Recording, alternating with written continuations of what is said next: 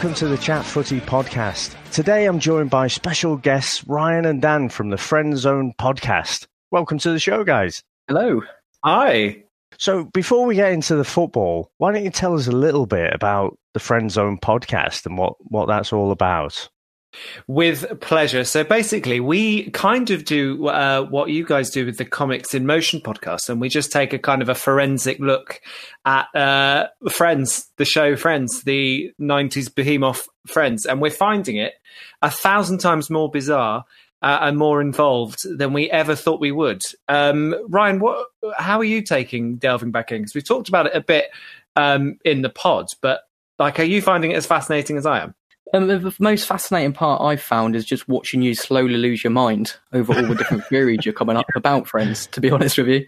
That is a bit of a problem. I've got a bit of a tinfoil tendency. I didn't know this was in me, but um, once I started seeing all these straight, uh, basically, w- the point of the podcast is twofold. We we sort of um, examine our own friendships. we've been mates for ages, uh, and we do that while we're examining the show Friends. So it's a kind of it's a sort of a meta take on on the podcasts that analyze TV shows. Uh, also, no one was really doing Friends when we started doing it. There's been a flurry recently. I think Netflix is to blame for that. But um, uh, when we started, we were I think one of two, and um, oh, uh, wow. it, it, felt like a real. Um, ripe for the picking uh, kind of uh, situation. So, in the process of doing that, we realized that Friends was actually weirdly weirdly um, meta for its time. Like it was doing the whole Marvel shared universe thing before Marvel was. Uh, I don't know how much you remember about Friends. so, so I guess the. I think I jumped on board with Friends probably after it initially came out. So it didn't really boom, did it? Probably until that second season. I would say, in my memory, anyway, which, which isn't hundred percent perfect.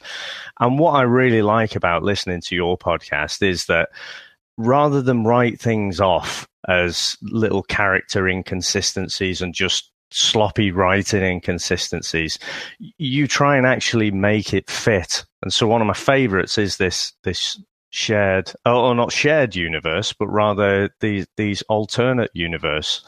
well, that, that is, that's also going on as well. So we're taking the kind of the Westworld model of, or, or I am. I'm, I'm much more tinfoily than than Ryan. Ryan's just enjoying it like a normal human, but I'm actually I've got my serial killer wall with everything connected with red yarn, trying to work out these universes. And um, basically, what we're doing is we're we're we're treating it as though it's um, like Westworld or something like that, some meta, really deep. Um, involved show and it and it does bear up to that scrutiny. Uh, the the shared universes thing is actually even weirder than that because that's um, totally canon. Uh, that basically characters from different shows that were airing the same night as Friends originally did on a Saturday in the states back when it first came out. Before it was a cultural phenomenon, when it was a proper hit, you would have characters from other shows strolling on. Uh, having moments and then going into the, so there was one night when three shows that were all on that night all had a power cut caused by a character in one um, show oh, that, wow. that then affected everyone in the rest of the lineup. Isn't that nuts? And i had a vague awareness of that but i didn't realize. So when i say it's a marvel situation i'm being completely serious. That is that is what it was. It was like a marvel shared universe thing.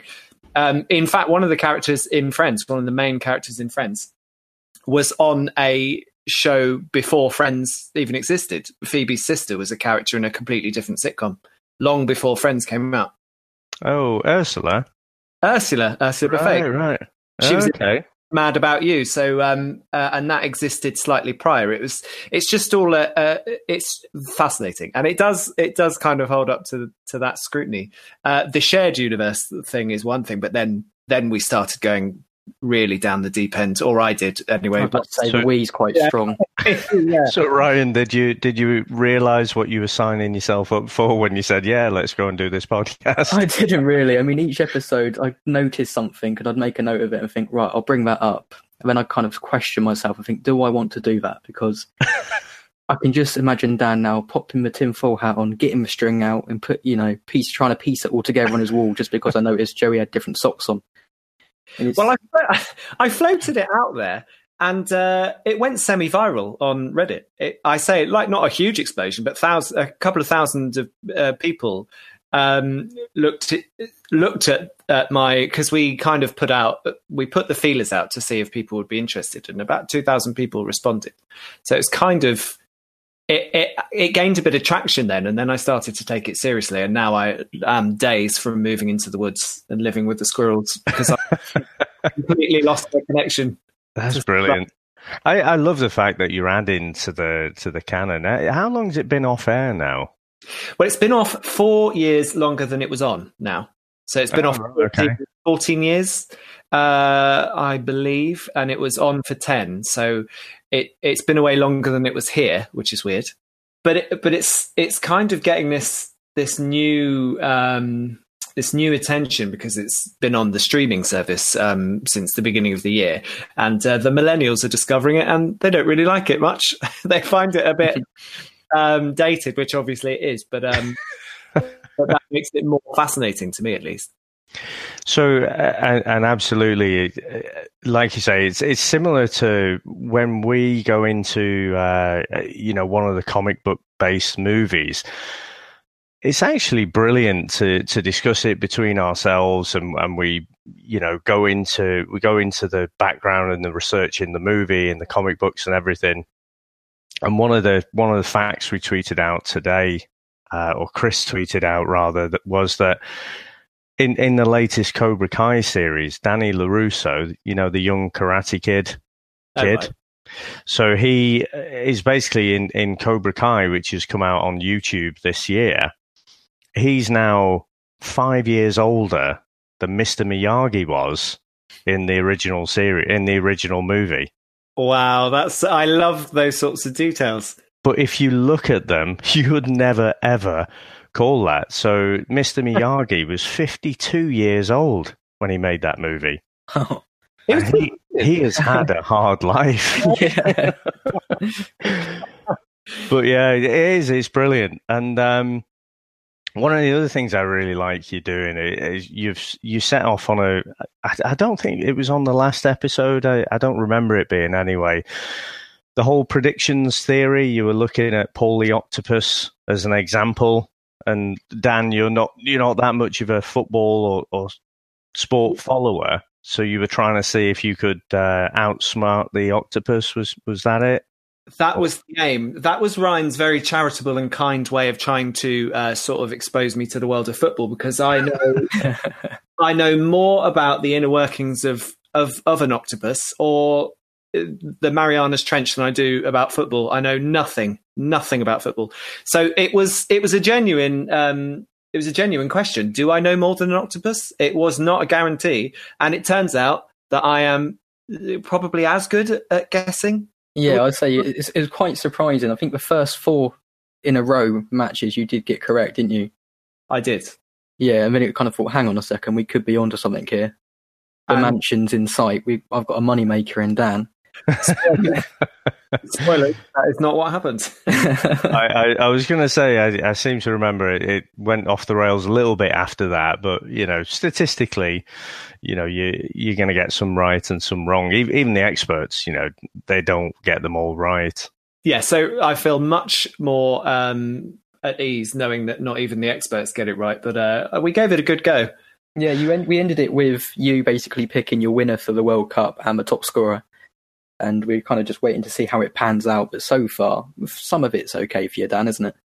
Well, I mean, I was I was in Germany recently when they lost, and it's not that much fun being in a country when they've just lost at the football. I found out it looked like um, they were doing the full, uh, you know, like football fans. I didn't think like dressed up that much in England. We don't really. There's a couple of mm-hmm maybe there's a swipe on the cheeks and you look like um, I don't know a ghoul or like Boadicea or something. You've got like a little, you've got a line here and there, nothing too major. A bit of face paint smeared on with a couple of fingers. That's not how they do it in the rest of Europe. They go full on Afro wigs, the whole thing. It looked like it looked like a Mick Hucknall um, uh, lookalike competition. It was strange. There were a lot of red afros, and oh, really?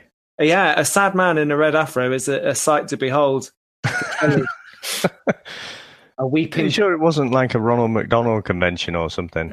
It may have been. It may have been try out for a performance of Annie. We'll never know. it did not look like the sun was going to come out tomorrow for many of these people. I, I really don't know anything about football, but I have really enjoyed um, this little intro into the world, and I look forward to hearing more about it here. That's cool. So, so just for my benefit, and I, and I think I remember, didn't you call out? Wasn't it Lukaku? Old Romelu, the, Romelu, yeah, top goal scorer. And who who did you pick out as the as the overall winner? I believe it was Germany. The country. It was Germany, Dan. Yeah, you went for Germany, and yeah, Romelu Lukaku, top scorer. So that's I could see that happening on, on both counts. I mean, I, so Germany was my pick as well. Oh, um, but given how they played in the first game, I mean, uh, that's as bad as I've seen Germany play for probably about eight, ten years or something like that. So we'll see how they, they pick it up in the next game. But Ryan, what what about yourself? Do you what what are your tips for the? Um, before it, I was all about Spain. To be honest, um, Spain and Diego Costa I thought would be top scorer, so that's not looking too bad at the moment. Mm-hmm. But yeah, I mean, I think all depends on how Germany get through the next game. Yeah, I th- I think I mean the, the Spain Portugal game is probably one of the games of the tournament so far, isn't it? Oh, by far, yeah. I mean, it was it's always built up to be one of the great games, and you always ends generally ends in disappointment, but it certainly didn't do that. Yeah, I think that first Ronaldo goal was, you know, happening so early. Portugal scoring, I, I think, was just it c- helped create that game, didn't it? That you know, it was a bit more end to end, a bit more exciting. And yeah, I mean, he needed a good World Cup as well. And a lot of people, I don't know what you feel, but they're saying it's going to be his last World Cup. But I can't see him how he looks after himself not being about in another four years in that Portugal team. I agree. I, th- I, think so. I think we discussed it on our preview show, and I think I think Chris called it as like you know it's probably going to be his last. And I th- I can't remember what I, my words were, but it was something like, "Have you seen him?" Yeah. I mean, he he just looks like he's sculpted. He's just not going to stop, is he? And if there's another record in sight, he's just going to keep going and going. Absolutely. I mean, he, he leaps like a salmon. He's still one of the fastest players on the pitch. You know, I, I, I, can't see him stopping. And the thing is, he's he's not sort of looking after himself later in life. You know, he's not one of those players who, right, I'm approaching my 30s now. I'm going to start looking after myself. He's been doing it since an early age. Yeah. So I, I think he can go on to 35, 38 or something like that and, and still be at a really high level. Oh, absolutely. I mean, even to just go into the World Cup, it's a score of 23 at the end of the day, isn't it? So yeah. even if he isn't the main man at that moment, to have him to bring on and nick a Garma last minute, he's just going always going to be that man. So yeah, I reckon he'll still be about four years easy. Absolutely. And so, Dan, I'm definitely going to pick your brains. So we'll go into the matches for the next couple of days a little bit later, but we'll de- I'll definitely collect some of those predictions from you, and then and then we'll see how they go on over the next couple of days. Absolutely, absolutely. Cool. So, have you been enjoying the World Cup? I have been enjoying it in the same way. Uh, yeah, I have been enjoying the World Cup. I've been enjoying it the same way as space. I am looking in its general direction. I'm not understanding it in as much depth as you guys would be, but I like the atmosphere of it. It was fun. It was fun being in, in Germany while it was on, and it's fun kind of strolling through the streets when a match is on. Um, not that I ever know when one is on, uh, but but I'm kind of I'm drinking it in through osmosis. Ryan, you've got a much more um, in depth appreciation for it, though, right? Exactly. I mean, I was very tempted. My wife was working the day before the World Cup was on to decorate my front room like Christmas. I was going to get a tree up, and it's going to be a World Cup tree. Oh wow! It's going to be all England stuff just to see her reaction more than anything. But I made sure I planted the seed of how important the World Cup is to the family, and luckily I've seen every, all but one game so far, so they've been quite understanding. Wow, that's pretty good. I mean, the whole games? Bits and pieces. I mean, I've I've made sure the iPads have been charged up, so if I'm going to go do a bit of cooking, it comes with me. And bits and pieces like that. It's either been on the iPad, on my phone, or on my TV. So so far, it's been working quite well. Fantastic.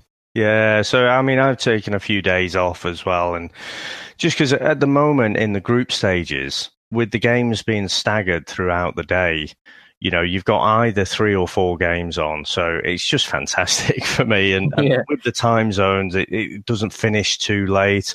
You know, when you have it being, uh, obviously the last World Cup was in Brazil, you got a big time difference there. So you got games kicking off in the middle of the night. So, uh, yeah, this, this one's been brilliant. So I, I've been really enjoying it as well. Obviously, like- created a podcast about it. yeah, exactly. Yeah.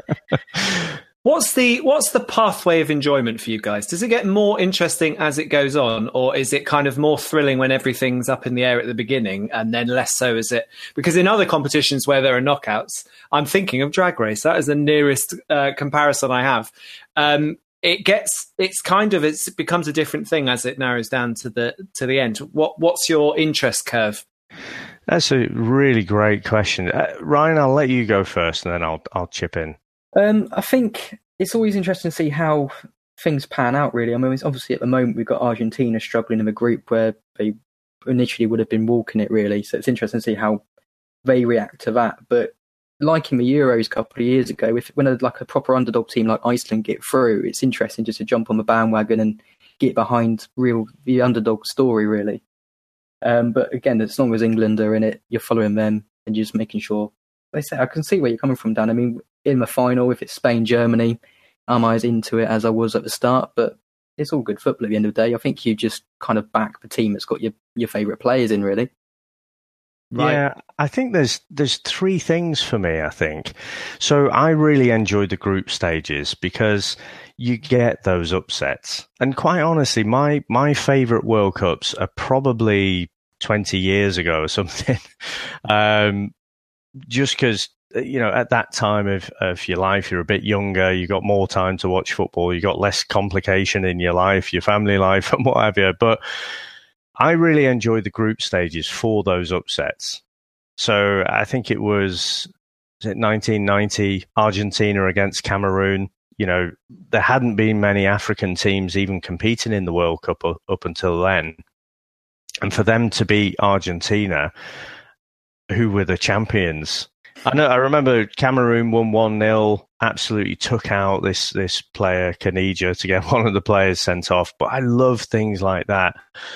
And when it gets so that's one thing. When it gets later into the tournament, you do get, as Ryan said, you get the Iceland, so you get the surprise package coming through. So that's kind of interesting as well. But when you get the big boys playing each other, when you get France against Brazil or Germany against Italy, obviously you wouldn't get that this year, but you know, those big, big teams playing each other. And then the third thing is probably, well, how are England doing? But you know, I said that my favourite ones were 20 years ago. Well, for the last 20 years, they really haven't been doing that well. So for that, for that third prong, I, I, it's taken the enjoyment out of it somewhat. Uh, that is a very, very in depth and understandable answer.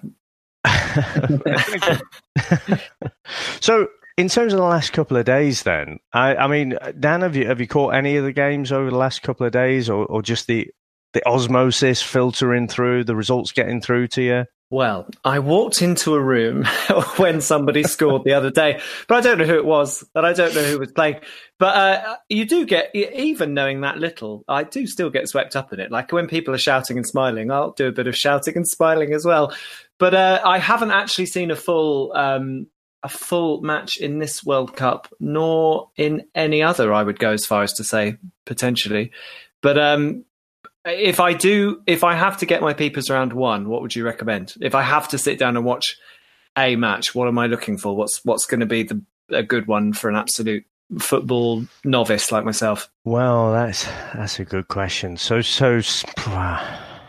I, I'll go first on this one, Ryan, and then I'll hand to you. So, yeah, sure. I guess the the you're probably looking in the later rounds, but the problem is even then. So we we talked at the, at the top of well, a few minutes ago about Portugal Spain being a really really good game. A lot of those Portugal Spain games over the past few years have been pretty horrible. And I think I might have even predicted a nil-nil. I thought it was going to be a really cagey affair because sometimes you get teams, dependent on their style, they'll they'll just cancel each other out. But ah.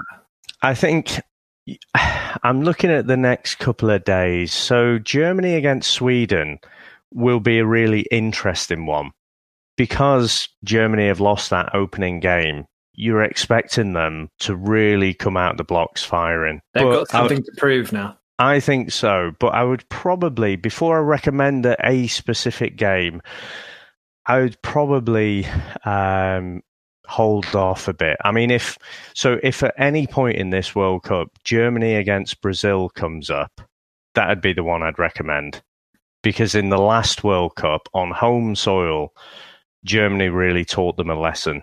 And so it'll Right. be a really uh, again on home soil. Was it was it seven seven one? Yeah, it was something absolutely unreal, wasn't it? And you could Yeah. just see the embarrassment on Brazil's face. So yeah, if they do, I think they were They're, on the same side of the bracket, aren't they? So they can come up against each other before the final, Yeah, yeah. eventually. But yeah, I mean, again, I mean, closer to home, tomorrow's game, Germany, Sweden. I, I I agree with that. The pressure's on Germany, so it'd be a good one to watch. You know, if they haven't scored in the first half, you could see the pressure getting on the players and the top. These are top top players. You know, they're, they're the current holders. You, just to see how they handle the pressure, but Yeah, yeah, yeah, absolutely. Well, let's let's run through the last couple of days. So we started off with Denmark against Australia. Uh, Ryan, did, I'm assuming which, which was the one match you didn't catch, and I, I'll avoid asking you questions about that Uh, one. It was the Colombia game, Colombia Japan, where um, they got sent off in the first few minutes, wasn't it? Oh right, yeah, my uh, uh, that was one of my fantasy league choices. That that guy, oh right. and then three minutes in, that was that's his World Cup over pretty much. So yeah, okay, cool. So we're on we're on good ground then. So Denmark against Australia. What what did you make to that one? yeah, I mean, I've got quite a close friend um, at work who's from Denmark, so he's kind of pushed me to have Denmark as my second team for this World Cup. So Okay. um, yeah, was, I've kind of you know been given a little soft spot for them this World Cup, so I'm glad they are doing well and they're in a great position at the moment. Um, but I mean, Christian Eriksen just makes the whole team tick. So now he's off for Mark. It's uh, it's France Denmark in the in the next game, isn't it? Yeah, yeah, group. yeah. So that'll be that'll be an interesting one. Although France are, are probably through, so Yeah, they might. uh, Well, I'd say take the foot off the gas. Uh, Well, I'll I'll come on to France Peru, but they they haven't really hit the ground running, have they? But they've got the six points. That's that's it. Yeah, they've not hit. They're not firing on all all cylinders. But I guess if they did kind of change the team around a little bit and take the foot off the gas, it's all about do they finish top or do they finish second, and who they're going to get in the next round. It's all about Yeah, finding games of how to play the game just to see you know how to get into the quarterfinals. Really. yeah. So I mean, uh, as you say, Eriksen, what a goal that was. Oh, it's just another level, isn't it? It's just for the price that Tottenham even played paid for him a few years ago. It was just an absolute steal back then. So Yeah, Yeah, it's just certain players. I mean, I think this World Cup has shown particularly how a team can make a difference rather than individuals. hmm Yeah. Um, especially with um, Argentina. I think there's a lot of big names and big players, but it's there's so many teams gone and set out in the right way and got results, which I think just shows the level of just the, like the whole coaching side of things of how everyone's just up the game and how the, like the playing field's just leveling out a little bit. Yeah, yeah. I think it's teams are so organized now, and you look at. it, I mean, the Scandinavians are, are some of the best, aren't they? At just being very, very organized. They've seldom had the real, real stars. I think Christian Eriksen is one of them, but typically they they haven't had those real stars but they've always been tough to break down so they Yeah. get really compact when they don't have the ball so you know they sort of say to you know the other team go ahead you you can have the ball you're not coming through us though Yeah. do do all the bits that you want to do, but at the end of the day, you're not getting past us. Yeah. Yeah, I mean, I, I've always had a, a soft spot for Denmark as well. I think it's so. I mean, we talked off off air, didn't we? So you're a you're a Man United fan, uh, Ryan. My co-host Chris, he's he's a Man United fan as well, and and I'm a Liverpool fan. And Jan Molby was one of the players when I was growing up, and so I, I've always had a soft spot for Denmark. Plus, they they won the Euros in '92, I think it was, even though they didn't qualify but because Yugoslavia broke up, they they ended up getting in and, and winning the thing. So, yeah, I think, uh, and again for for a small country, you know, in terms of population, they they've done well. Not quite Iceland, uh, not quite Iceland population, but but still a small population there. But I think the, the interesting thing was the penalty decision, though. So Denmark went 1 0 up, didn't they? Yep. And then there was, I think there was a corner, wasn't there? And then the ref sort of didn't really see anything, played on, and then they looked at it on the old VAR and then brought it back. Ref has a look at it and decides the players handballed it, so awards a, a penalty to Australia. They score and then and then it's a draw. So what what do you make of that? Um, what the VAR in general, or just in that specific game? A bit of both. So initially the, this incident, and then VAR in general, because it has been probably the most spoken about acronym in this World Cup, hasn't it? It really has, yeah. And it's so. I mean, there's times where you see it and it's working perfectly, and you can see how it's just developed the game and made it a lot leveler. But then there's just other blatant misses that they just haven't seen or haven't flagged up. And you're kind of thinking, well, what's the difference there? That bloke's just been wrestled to the floor by two people. Why, you know, I, why haven't they spoken in his ear and told him to have a look at that? It's just so bizarre on that level. But I yeah. assume you, are referring there to the uh, to the Serbia guy who was held down by two Switzerland defenders. That's right. Yeah, Mitrovic just there not so long ago. It's kind yeah, of like crazy. and closer to home, obviously Harry Kane in the box as well when we yeah. were struggling to get that winning goal. It's kind of like what's you know what criteria we're trying to meet because I don't think there's one person that didn't say it wasn't a penalty. So yeah, yeah, yeah. So I I think for me though this they, they've they've almost gone too far. You know, so it was against Germany, wasn't it, where Frank Lampard scored a goal. Uh, so it clearly bounced over the line. Goal wasn't given, and then we end up getting hammered about four one. Yeah, a few years ago. Now, for me, if you just cut out the blatantly obvious mistakes, that'd be enough for me. But it's as if they're trying to make every major decision correct. That's but right. What, yeah, the, sorry, the goal go, line um, side of things, I think, works. It's, you know, they've got that down to a T now, haven't they? That's all completely yeah. separate and just makes their watch buzz, from what I can gather. But yeah, I mean, they are trying to. At the end of the day, a lot of the football is, you know, you're talking about it after the game. You know, the decisions. Do you agree? Do you not? If it's just yeah. ironed out and it's just a line drawn under it straight away, then I mean, the analysis of the game at the end of the day will just be how good a goal yeah. I kind of think it is and how, how poor they played. You know, there's going to be no talking points because really it's just going to be brushed under the carpet straight away. Ref's going to make his choice. We're going to go, oh yeah, you know, everyone's seen it. You can't argue about it. Let's yeah. And, and it certainly hasn't eliminated that as as we thought it might, though, has it? I mean, for me, the amount of penalties that we've had in this World Cup is more right now at this point than it ever has been. I think the record was was set before. That's a few more penalties, but we'll absolutely get there within probably a couple of days. For me, the guy it was ball to hand. You know, it sort of deflected off his head, hit his hand in the penalty area. So so it did absolutely hit his hand, but the guy couldn't do anything about it. And so that's where I, I think I may have a bit of a problem with VAR that they're still adding in the subjectivity. For me, if it's going to be subjective, you have to just say, well, whatever the referee called initially, that was it. That was the right decision.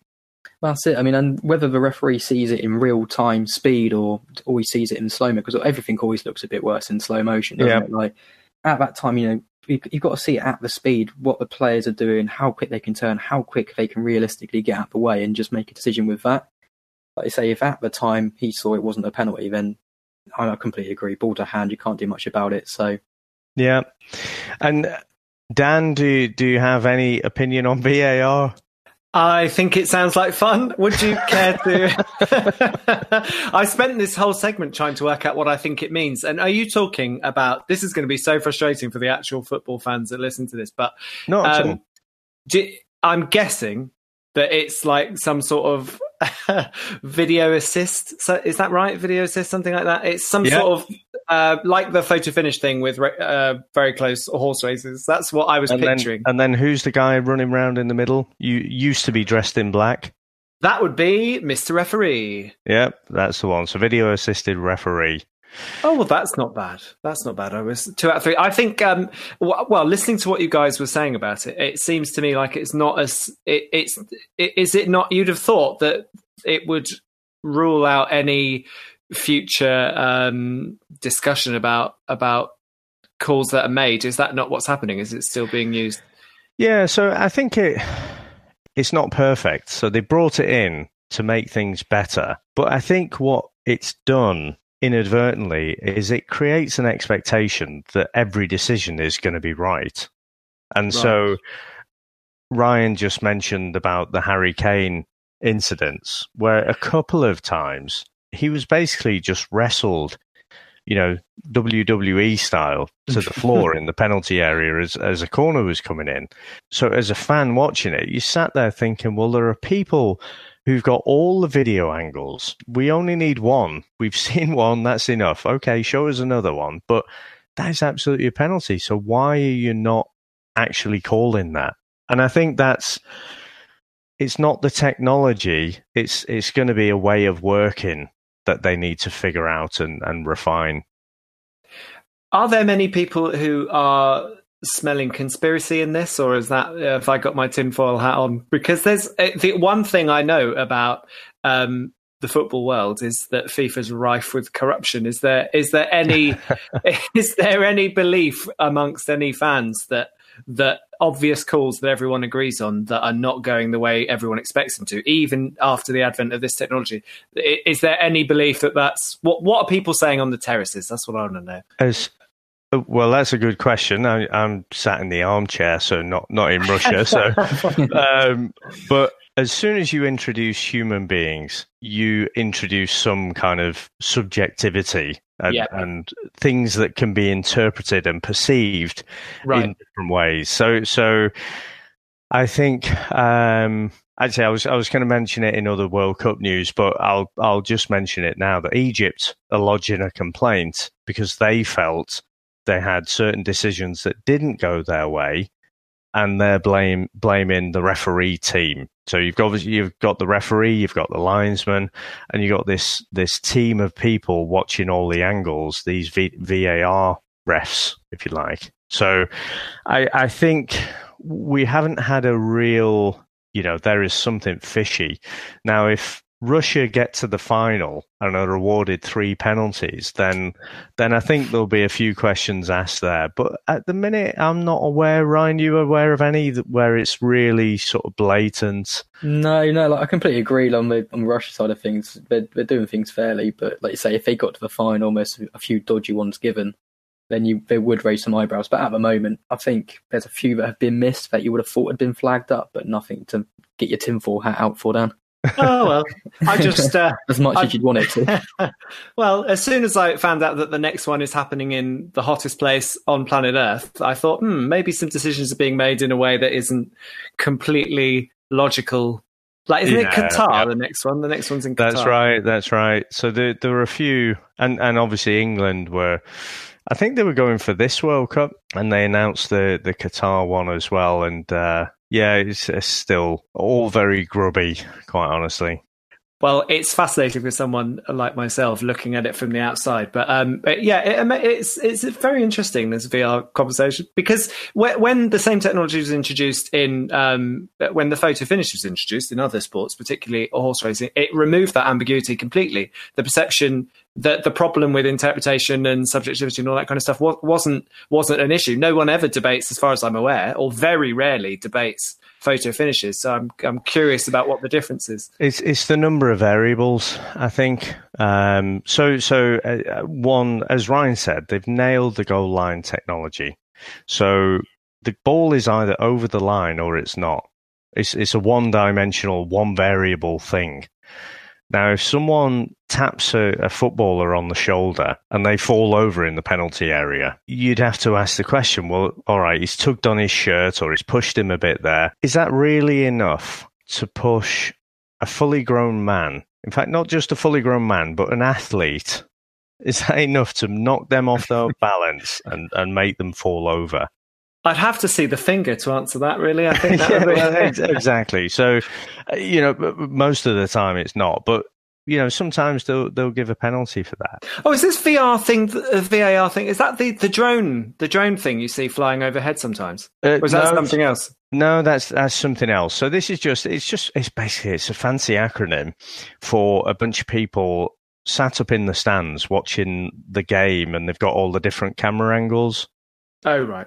So whereas the guy, the referee on the grass, you know, he's he sees everything from one camera, you know, his eyes, and he sees it all in real time. So he fundamentally cannot really have that 360 perspective on everything and get every decision right. So the aim of VAR is to support that referee and basically for the major decisions to give him a bit of help and say, oh, you know, you missed this, you might want to have a look at this. What all meanwhile trying to keep the flow of the game going. So it, again, it's in its infancy. I think it it's not the technology. You know, the technology is just just video cameras, you know, and, right, and people right. reviewing it. It's going to be that way of working. I think they they need to figure out. But anyway, so I I don't think we had any VAR controversy in the next game. So the next one was France against Peru. And I don't know about yourself, Ryan. I, I thought Peru played really, really well. Their support is fantastic. In fact, I think all the South American teams have got much bigger support than I thought they would in Russia. Yeah, definitely. I mean, I think yeah, was it that game where the Peru the, the numbers of the actual stands at the game was just higher than ever, anything anyone ever expected, and yeah, and like you say, the South American teams just absolutely love a goal. It's it's I didn't I think I read the Mexican fans actually registered an earthquake when they oh, scored wow. that goal. So yeah, just take it to a whole other level. But yeah, like he definitely deserves something. France haven't been going on full cylinders. I think quite a lot of people did back them. They have got the team, but it's just whether you'll gel and actually click together at the end of the day, isn't it? So. Yeah, I mean they've got great players, like you say. They they don't gel as a team, but they've got six points on the board, and you know I saw Patrice Evra was talking and he was just saying, you know, everyone's going overboard about the performances. Who cares? We've won yeah. both games. Uh, you know, he's got a point, really.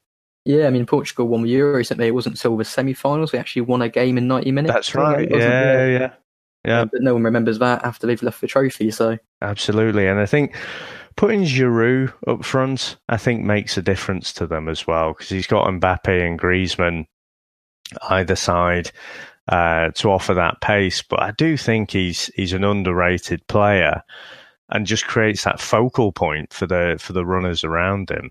Oh, without a doubt, yeah. If we try to, if you try and put all the big names and make them work together, if I mean, straight as soon as you take away the fancy side of things and just say, look, the goal of this is to get win the game at the end of the day. Giroud comes in, does his job, and just makes everyone else tick around him. So yeah, yeah. He, he, left he left Arsenal. He, since then, he's won the FA Cup and he's doing well in the World Cup. So yeah, absolutely. You know, he's doing something right, isn't he? absolutely. And so, yeah, I think France might be one of the teams to watch because, like you say, keep winning without playing well. So it'll be interesting to see how they how they progress. Next one up was Argentina against Croatia. Now there were some really tasty tackles in this one. And I think I had this one down as a 2 1 to Argentina. So obviously, you know, getting back to our conversation before about predicting, uh, completely call that one wrong. So Croatia played absolutely unbelievably and won won 3 0. What, what did you make to that one? I think it's just an, another case of a team playing to their strengths, really. Like Argentina just stuck out. You know, they've got, obviously got Messi in the team, Higuain, all the attacking talent I remember watching the game and everyone just absolutely ripping Argentina apart about how they were set up and how they were so open at the back and just the inability to adapt and change to what they think is just going to, well, we've got them on the pitch, so we're, you know, we're going to score goals and we're going to win the game. Yeah. But Croatia knew exactly what they were doing. They set out well. Luka Modric, I think, is just on a whole other level. Always thought yeah. he's probably the best centre midfield in the world. And yeah, 3 0 at the end of the day to beat Argentina who aren't out of it completely, but obviously got a massive, massive task on their hands in the next game. They talked about that, obviously, so they're, they're not out. But I tell you what, if they play like that in the next game, they will yeah, be. For sure, know. yeah. I think I mean, Nigeria they've got next, isn't it? I think. Yeah, yeah. Who yeah. just need a point, but I can see them taking a win. Argentina go go for it. They've got the pace and the brains behind him to nick a win and frustrate Argentina right to the end. Yeah, I think for me, the Argentina side, and, and so to bring in Dan in again. So Dan, football's a simple invasion game, isn't it? So right. basically, you've either got the ball, so you're in possession, or you've not got the ball. Your team, the other team's got the ball, and they're trying to get the ball into your goal, or you're in transition. So that little bit in between. So you've either had the ball and you've just lost the ball, or the other team's had the ball and you've just won it back. So those right. are the three uh, phases, if you like, of football. And it seems to me the Argentina side are, are, just, they're only thinking about when they're in possession, you know, and they've got all these great players. They've got Di Maria, Messi. They're great with the ball. Or normally they are. I don't think they were particularly great the other night.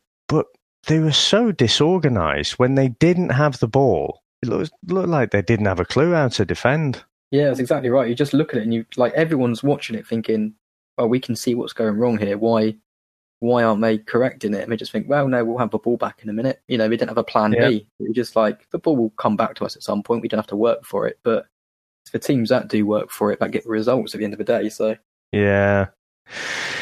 And I, I completely agree with with your comment on Modric. Now I thought he was pretty good when he was at Spurs, but I thought he was just a bit lightweight. But to be honest, since he's gone to Madrid, he, he's proved me wrong, to be honest, because he's just got better and better. And he's another one like Ronaldo. You know, you're sort of looking at him and thinking, shouldn't you be putting your feet up and retiring about now? And he just seems to get better and better. He just makes everything look look so easy. You met Champions League final where some people be rushing into things and 50-50 challenges. He'll go into a 50-50 challenge, but ping a 20 yard ball straight to someone and they're on yeah, the attack. Yeah. Like, how did he manage? How did he even see that? Yeah, yeah, absolutely. So getting on to onto today's game. So Brazil against Costa Rica. Again, I thought a bit like Peru against France. I thought Costa Rica actually surprisingly played really, really well, and I, I thought they were going to potentially hold out right to the end there. And again, a bit more VAR controversy. So this time, the the referee actually awarded a penalty so Neymar looked like he'd been pulled and, and blocked in the box. And then I, th- I think it, it seemed to go on for a little while where you think, oh, he's definitely given that. And then he walks over to the screen, has a look at it. And this is where, you know, Dan, I mentioned about the subjectivity. So the defender does, he makes a movement as if he's going to grab Neymar's shirt. But you can see, I don't know if he had second thoughts of it. He just didn't quite manage to grab him or what. So, so he doesn't. But Neymar sort of felt like a little tickle on his belly or something, and then, and then made the movement as if he's had his shirt pulled and makes him fall over. And so the referee just makes a massive call. So Brazil in the World Cup finals have awarded you a penalty. Oh, nope, guess again. oh, fantastic. yeah, so really big and brave move. And again, if that happened and it was the Russian team, it, would be interesting if you came to the same conclusion. Yeah, very true. Yeah, to, to go back into the middle of that pitch and say you haven't got a penalty would be very brave indeed. Yeah, yeah. But I mean, they they kept plugging away, and to be honest, the the Peru, not the Peruvians, the Costa Ricans they started from about 20 minutes from the end. They started with the play acting. You know, they they were trying to just run the clock down all the time, and and in the end, Brazil did get they got one goal, and you thought, oh right, that's it. And then Neymar finally did get his goal right at the end. So so it was two 0 in the end, but literally in the last in the last few minutes. So I mean, did you pick up anything else from from that game, Ryan? No, like I say, like the, the couple of play acting. I, I remember I came back into the room at one stage, looked at the screen, and I saw two Costa Rica players both on the floor. Yeah, I thought, oh, you know, what has happened here? you know, and then you see the replays and you think, oh, okay, this is this is where the game's going. They're just looking to kill as much time as possible, just trying to stop any momentum. But it was interesting to see the difference in Brazil as soon as they got that goal and the pressure was lifted slightly. Yeah, you saw Neymar coming out with the tricks and it started to play like the Brazil we all know. So it'd be interesting to see whether they take that on now. Pressure's lifted slightly. They've got the goal. Neymar's now scored, so he might be a different player. Yeah. But yeah, I mean, in terms of Brazil, like Modric is for Croatia, Coutinho for them is just another level as well. It's making a space for him, I think, is the key. Yeah, I think it. It pains me to say it because now he's left us. I kind of want him to have a. Uh, I kind of want his form to to drop off a cliff, um, but he does. I, I think, to be honest, he's one of those players. He'll play better with better players. And in that game, I thought there was only one player that was going to really unlock it, and, and it was Coutinho. But um, but yeah, so I think over the next couple of years, playing with the Barca players, week in, week out, he'll just get better and better, and he'll go up another level from what he was at Liverpool. Oh, for sure, and it'd be interesting. I mean, on the Neymar side of things, obviously he's he wants to be the, the main man at Brazil, isn't it? But in terms of he, the best thing he can do for the team is just stick himself out wide, try and take a couple of players out with him, and just create that space yep. for Coutinho to do what he does. Yeah, I think absolutely. in the second half he started to do that, and that's when the difference actually happened. He needs he just to play for the team more than play for himself. Yeah, yeah, and he did miss a. I, I think I can call it a sitter. You know, he, he was in the middle of the D, had the whole goal to aim at pretty much, and and just stuck it wide. He was trying to burst the back of the net. So yeah, yeah exactly. Yeah, the goal was there, and he could have easily just got it. But he thought, no, it needs to be top corner. Exactly. Be, yeah, it needs yeah. to be the goal everyone expects from me, but yeah, I mean, I'll be honest. I'm not a massive fan of Neymar just for that reason. He, he seems yeah. to, you know, he was at Barcelona. It seems to suit him. Pretty much the best club in the world for him, and then just engineers a move away. And so, I, my perception of him, you know, isn't isn't the highest. And, and he does, in the last game in particular, he seems to be more worried about sort of rolling around on the floor and play acting and stuff. So but let's let's see. Like you say, he's got his goal now. Let's see if he uh, if he does actually start to play a bit.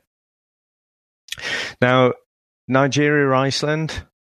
Again, this was one of those that could go either way. So, what, what did you make to that one? Yeah, I kind of came into that towards the end of the first half, I think it was, and just expecting a resolute Iceland. And it's, like I say, after the Euros, I had a bit of a soft spot for them and wanted to see them keep going. You know, I love the whole thing they do with the crowd and yeah, yeah, how connected they are with the fans and bits and pieces. But then seeing Nigeria score and how much it meant to them kind of maybe switch a little bit towards them and like started to root for them and missing the penalty and kind of just feel like they've had their the bit of luck. They run a form now, so maybe it will just be the Nigeria dream now which I think they can get a result against Argentina. I don't know if they will lose against them. I think they'll get the job done and get see see it through to the next round.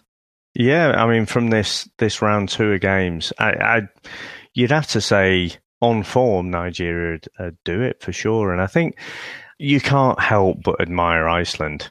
I, no. I was saying to uh, was it Ben or Chris? I, I can't remember which, but I was saying if if you are of football, if you're a male of footballing age and you live in Iceland, you've got a pretty good chance of being in that team. You know, it's like 300,000 or, or something, is it? Uh, the population. So, you know, males in between kind of 18 and 33, 35 or something. I, I think that's brilliant. The fact that they can compete and uh, they shamed us, didn't they, in the last tournament? Yeah, just a little bit, yeah. But the the the thing that had me worried for them a, a little bit going into this match was just the heat. Yeah, you know, it, was, it was really really hot at the pitch side. They were talking about it before the match, and so you thought, well, come second half, they they're really going to struggle. And and again, they I mentioned that word compact before. They they're just such a compact team but they, that needs them to be compact and move with the ball. So when they don't have the ball, you know, that whole team is maneuvering round the pitch. That just sucks the life out of you when it's hot. And obviously, you know, the Nigerians care a little bit less about that. So yeah, sure, yeah. I, I think they, they, again, they started to to look stronger and stronger, didn't they, as the match went on? And, and, I didn't really see Iceland getting back into it. But then there was that, again, another controversial VAR penalty. Although I think for this one, it was it was more straightforward, wasn't it? It, it yeah, was a penalty. It was it was a soft one, but he definitely definitely clipped him. Yeah, the fact they flag it up, he goes to look at it. It's it's it is one that he has to give for sure. Yeah.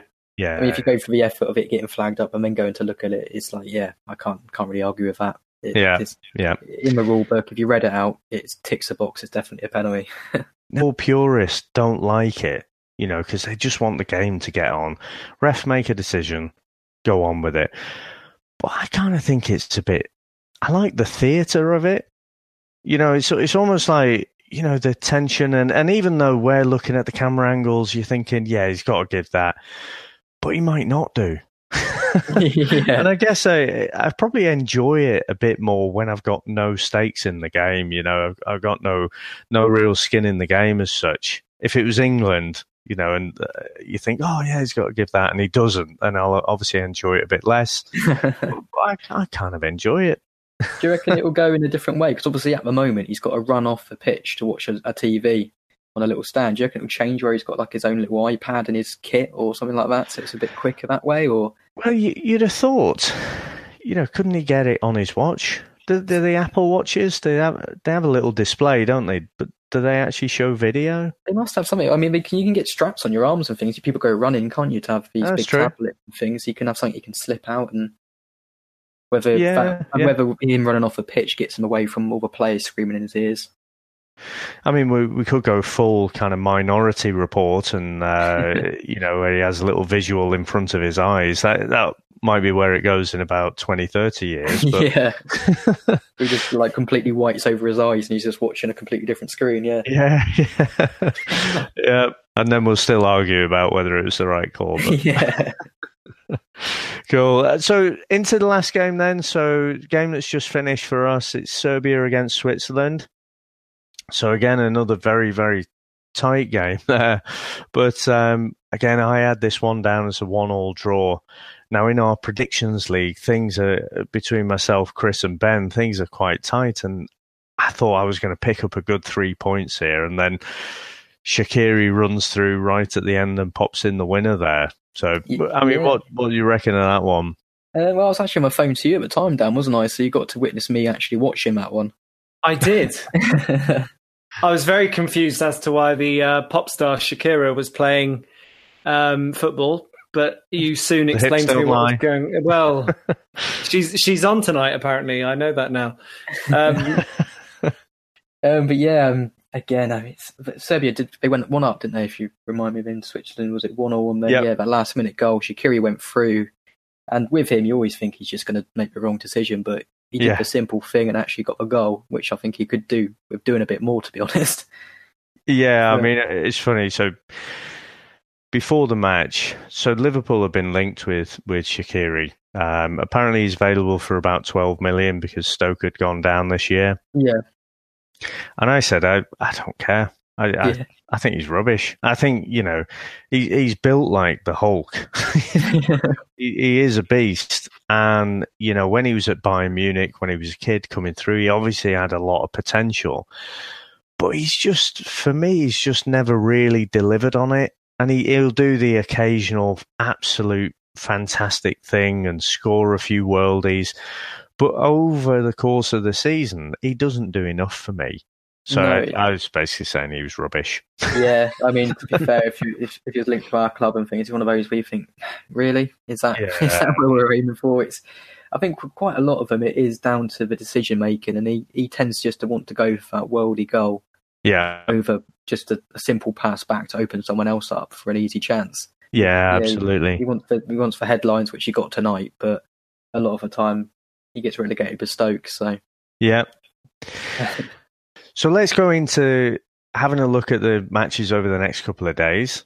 So, guys, what we normally do in this section is we'll just talk a little bit about the games coming up and then we'll give our predictions.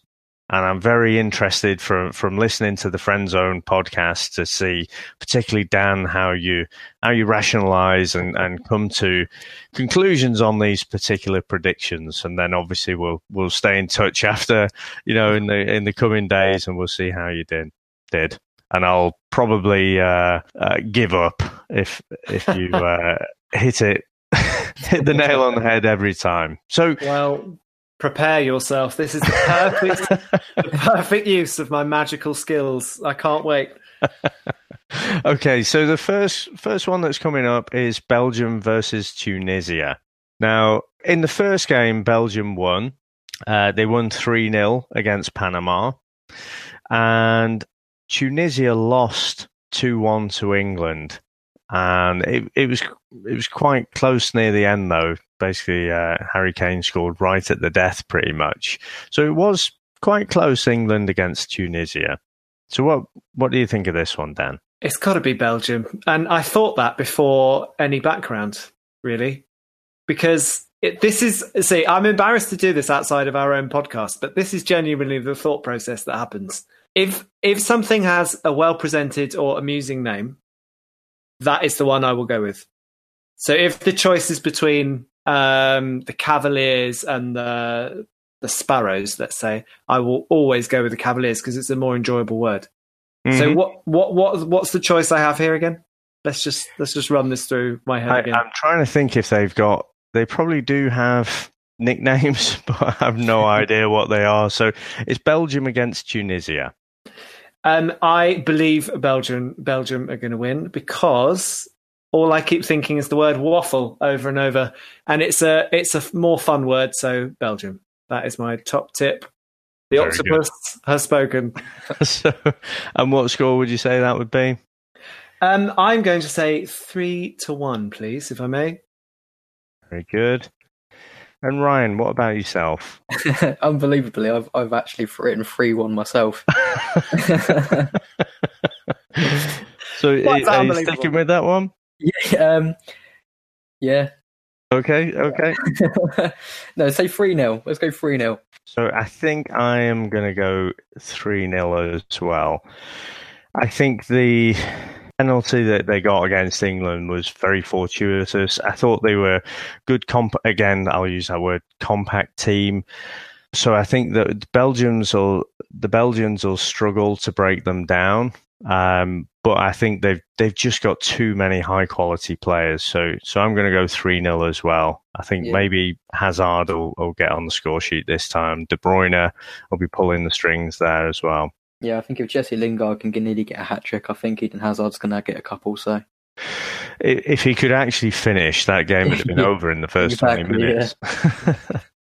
okay, so the next one is South Korea versus Mexico. Now, Dan, I, am gonna, I'm, I'm enjoying this way of thinking, so I think I'm gonna come to you first for all of these. that's okay. That's more than more than okay with me.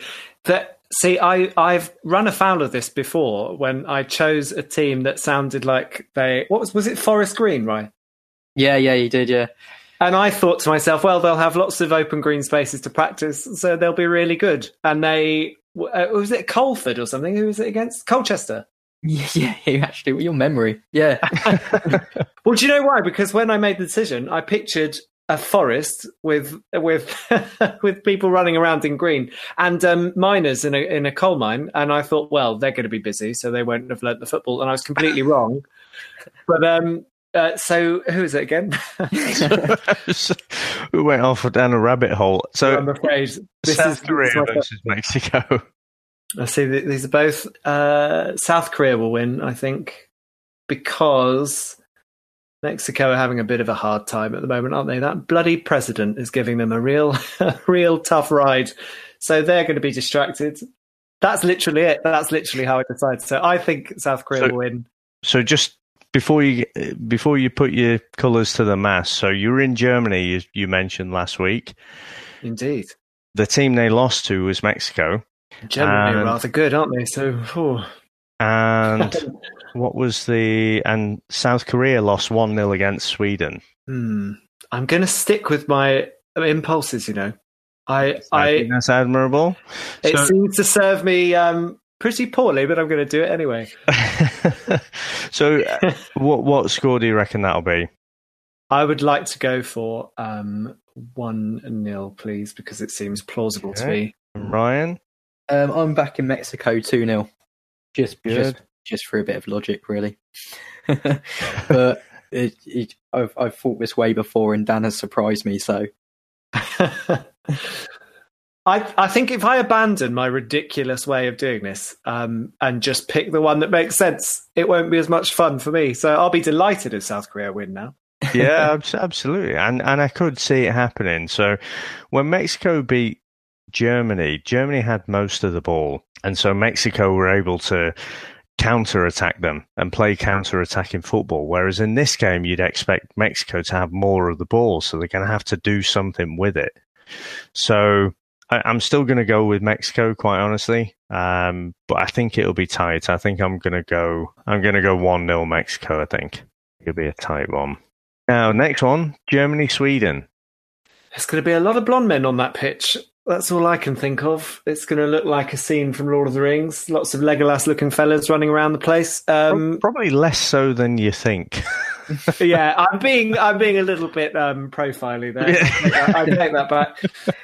Uh, hmm. S- Sweden. Sweden will win, I think. Wow. That, so that Sweden will win. So what? What score?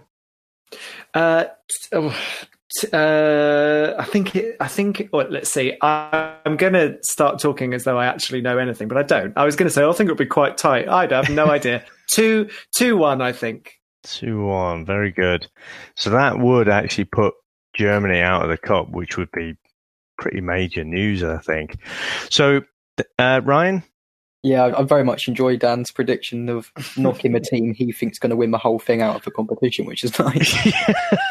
oh yeah, yeah, I forgot about I've that. Not, I've not thought it through, have I? um, I think the pressure will be on Germany. It will take them a while to break Sweden down. They've already got three points on the board, so I think they'll Germany will snatch it and it'll be one 0 Okay, I'm going to go two 0 I, I think all the goals will come in the second half.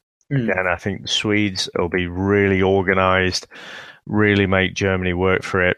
But once they get that first goal, I think they'll loosen up and, and then they'll start actually playing from there. Next one up is England versus Panama. Good old Panama. You can't really beat saying the word Panama. I do enjoy that word. Uh, see, I'll, can I be really honest and possibly treasonous? I I don't know where we are in terms of whether we're good anymore. I don't know if we. I have a rough idea about most of the teams that have been mentioned today. I have a, a general idea that oh they're quite good or they're historically quite good.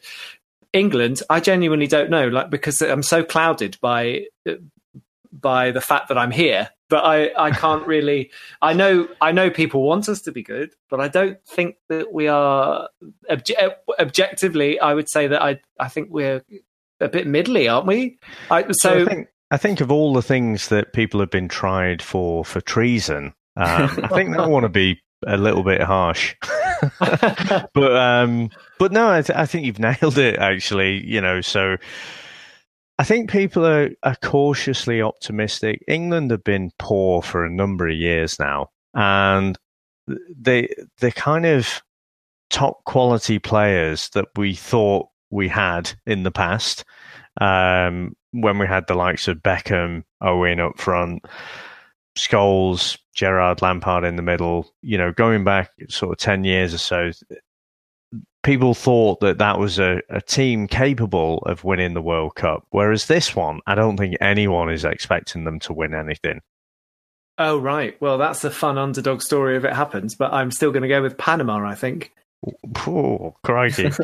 so, what I, the thing I, I like about these, one of them's going to come off at least. So, what score are we going for there?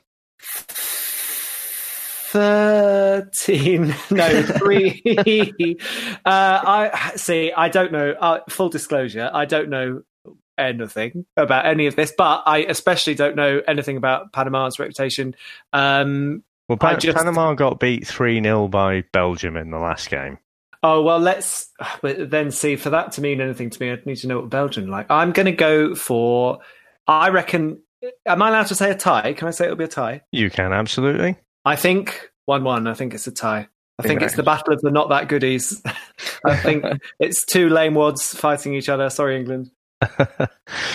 and Ryan, um, I'm gonna have to back England. I'm gonna go for two 0 I reckon um, get a goal in each half. I think, and we'll just kind of see out the result and rest up for Belgium. I think. Yeah, I'm gonna go two one. I, I think we've got some good players. Um, Harry Kane is is the talisman at the moment, so I think we'll score goals, but he'll set them up as well. Um, but I don't really trust our defence at all. And uh, he's named Jordan Pickford the the number one. I don't think he's he's a top quality goalkeeper myself. Um, I, I think we'll concede one in that. Okay, next one is Japan against Senegal. Oh, Japan. Hasn't it got to be Japan? I'd like to know why it has to be.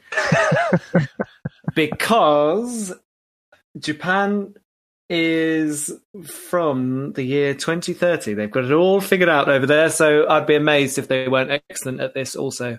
I'd just be amazed. A Senegal, I don't know anything about Senegal. Anything about I couldn't point to it on a map.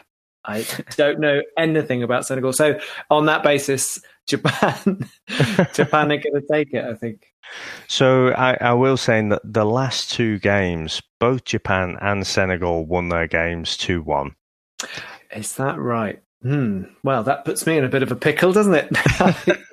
now I'm still. I'm going to go Japan, and I'm going to go three two. Then, based on that information. Okay, three two. That's a bit of a chunky. That's quite rare, isn't it? That that would happen. That would that would be a really good game if that occurred. It would. It'd be an exciting game for sure. And again, I, I, it could happen. Like say, they, they've had three goals each in the last game. So yeah, I, well, I think it could happen let's all wear a double T for that match because I think that's what's going to happen. I think it's going to be a thriller, an absolute thriller. Excellent. And Ryan? Um, I don't think it will be that much of a thriller, to be honest. I'm going to go with Senegal 1 0. Um, so we've both got three points on the board. I think we'll both be fairly happy if they both went away with one point, how the group is. Yeah. Um, but I think, yeah, Senegal will snatch it and keep and have the win 1 0. I'm going to go 2 0 for Senegal just because in in the last game, so Japan against Colombia, for 87 plus injury time minutes, they were playing against 10 men, didn't really make it count. And I think they've they're at an interesting time, Japan. They have had some really great players.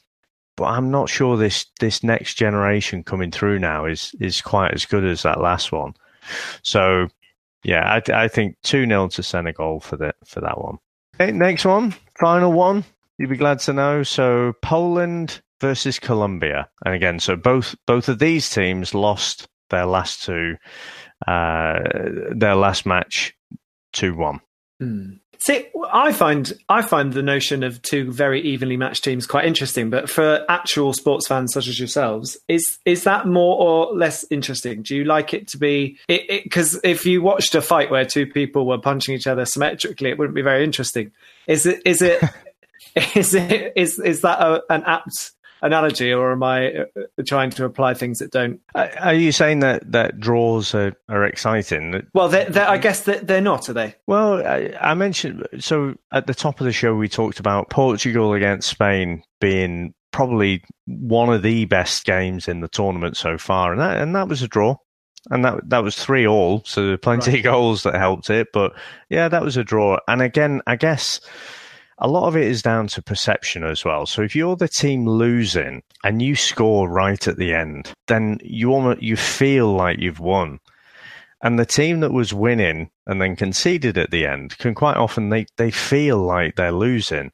And again, in tournament football, a lot of it is about momentum and just psychology. So it's not just about that one game, it's about the game after that game as well.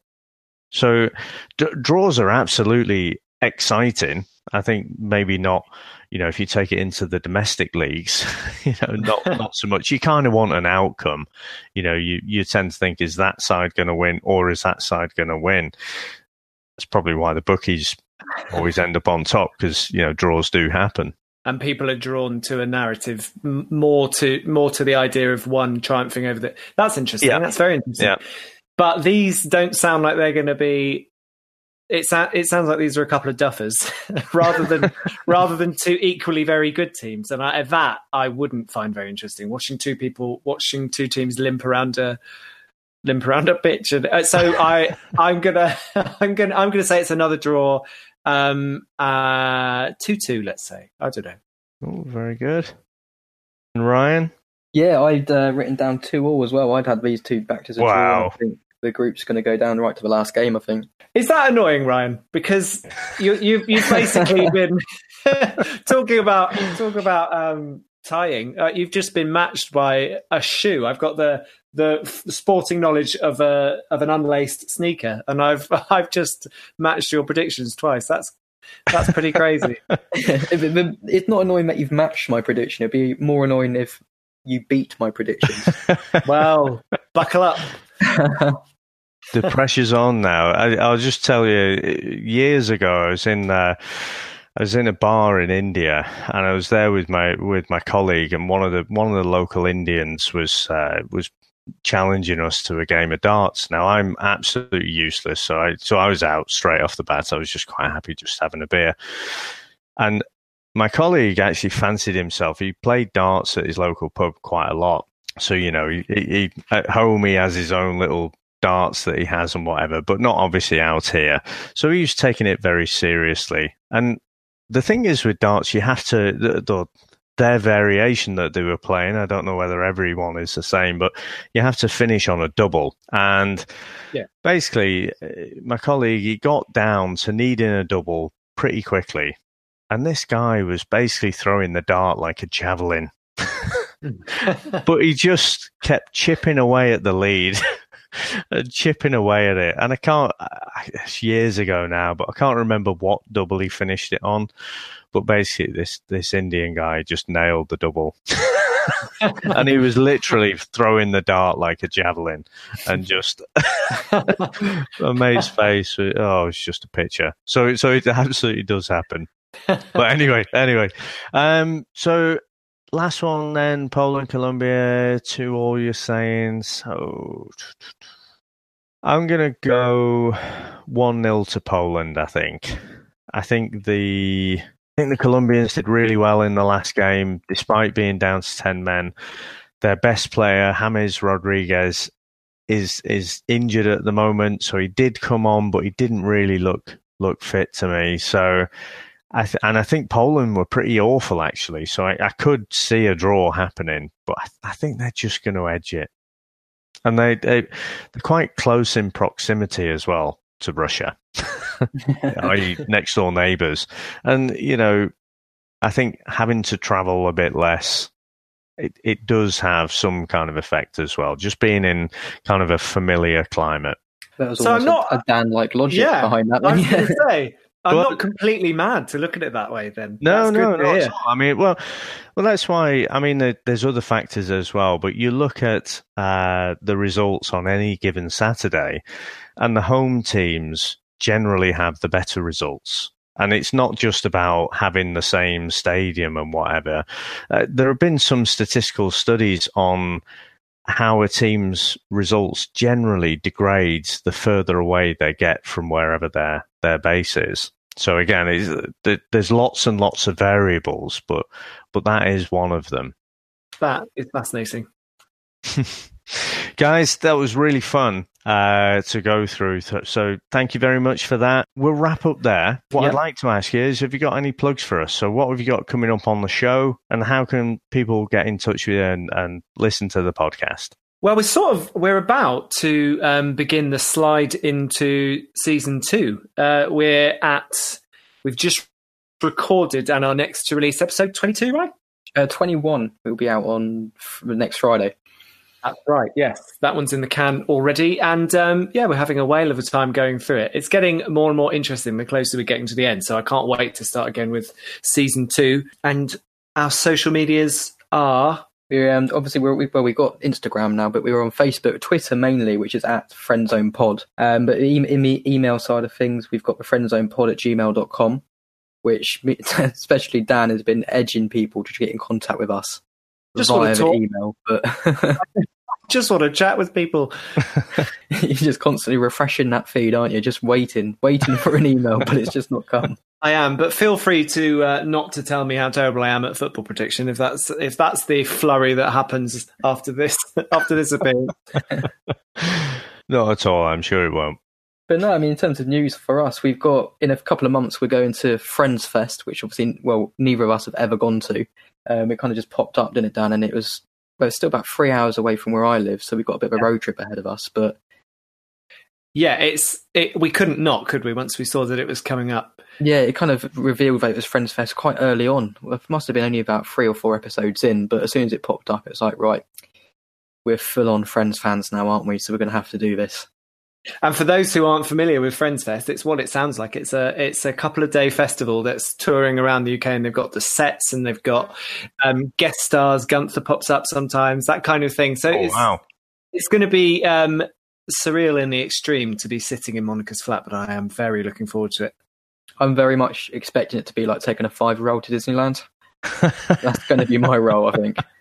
Yeah, I mean, dial it down a couple of years. I think five would be a bit more composed than I'm going to be. I'm going to need frequent toilet breaks and uh, one of those reins that goes around my shoulders so I can't run off. And you've actually spoken about actually dressing up, haven't you? Which is uh, one a worrying subject. I have thought about it, but I prefer to surprise you nearer the time. oh dear, that sounds ominous. As well, it should. So, I mean, is that is that like a sci-fi convention for for Friends fans, or Yeah, basically, it's Comic Con, but just for friends and nothing else. cool? So, I mean, is that in London? Is it? Well, it, it tours, so it's, it is in London, but it's also in Bristol, which is where we're doing it, and Ah, okay. um, I think like a handful of other places up and down the country. But it, it gets bigger every year. This year they've they've added. They were asked by fans what they wanted um, to be reconstructed the most, and for some reason they asked for the uh, the corridor where Ross shouts "pivot" repeatedly when he's trying to get the sofa up the stairs. So you can now recreate that memorable scene, which is a really strange thing to want, but we're going to do it. Brilliant. There's for we again. Yes, the way.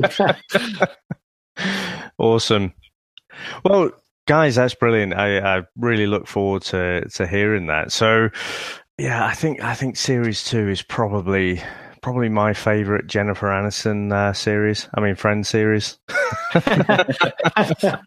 Just thinking back now, so no, I, I think it, it'd be really good, and and I'm interested as well to see does the writing actually tighten up a bit, and you know, from I Yeah. I must admit I've not watched, I've not gone back. You, I will do at some point now. It's on Netflix. There's too much other TV on as well that I'm trying to catch up with. But I'm really interested to go back and see. Well, where do the characters really form what we think their characters are? Because we think of their characters as these well-rounded characters, don't we? Absolutely. But Yeah. from what you guys have been going through, it seems that the writers are still kind of finding who who they are. Absolutely. We we actually plot we plot that course because you can see Monica becoming herself like really early on and things like that. So yeah, it's that that, that is something that we look at. Um, uh, Joey has yet to become a sort of a a, a recently de- defrosted um, caveman. He's he's not that stupid yet. He's still he's still recognizably human. So we're watching like his slow devolving into the Joey that he becomes in later seasons where he he thinks a hand twin is a logical thing to want to be. Very good, very good. So I'll throw out a few plugs there. So in the next Comics in Motion podcast, we're going to be recording Batman Begins. Uh, again, we'll have a special guest on talking talking to us about that. Uh, for the grassroots coach cast, we're going to be taking a little bit of a break. We Ben and I might put together a, a short one just to keep us ticking over, but just while the World Cup's going on, we're going to be uh, we're going to be focusing on this one. And the other one, the daily chat footy gossip cast, is uh, still going out daily. So if you're thirsting for transfer speculation and gossip, you can go across and, and give that one a listen as well. Guys, it's been fantastic to have you on. Thanks ever so much for coming on. You're more than welcome to come on again if you if you can bear it. Absolutely, I can't wait to gloat over all my successful uh, predictions. I will be I'll be emailing them through the scores. So again, I, I probably should have said this at the start. The other guys know. So the way I typically score it, if you get the outcome right, so if it's a win, lose, or a draw, that's a point. If you nail the score, it's three points. So it's more weighted towards nailing the actual score. Boom. So I'll I'll give you a shout again a couple of days, so not tomorrow but the day after. By the end we'll we'll know what the scores are. we'll know if I'm ever gonna watch football or talk football in Dan's presence ever again. Guys, thank you ever so much again. And Oh thank everyone, you. Thanks for, ever so much for listening. Back in the USSR.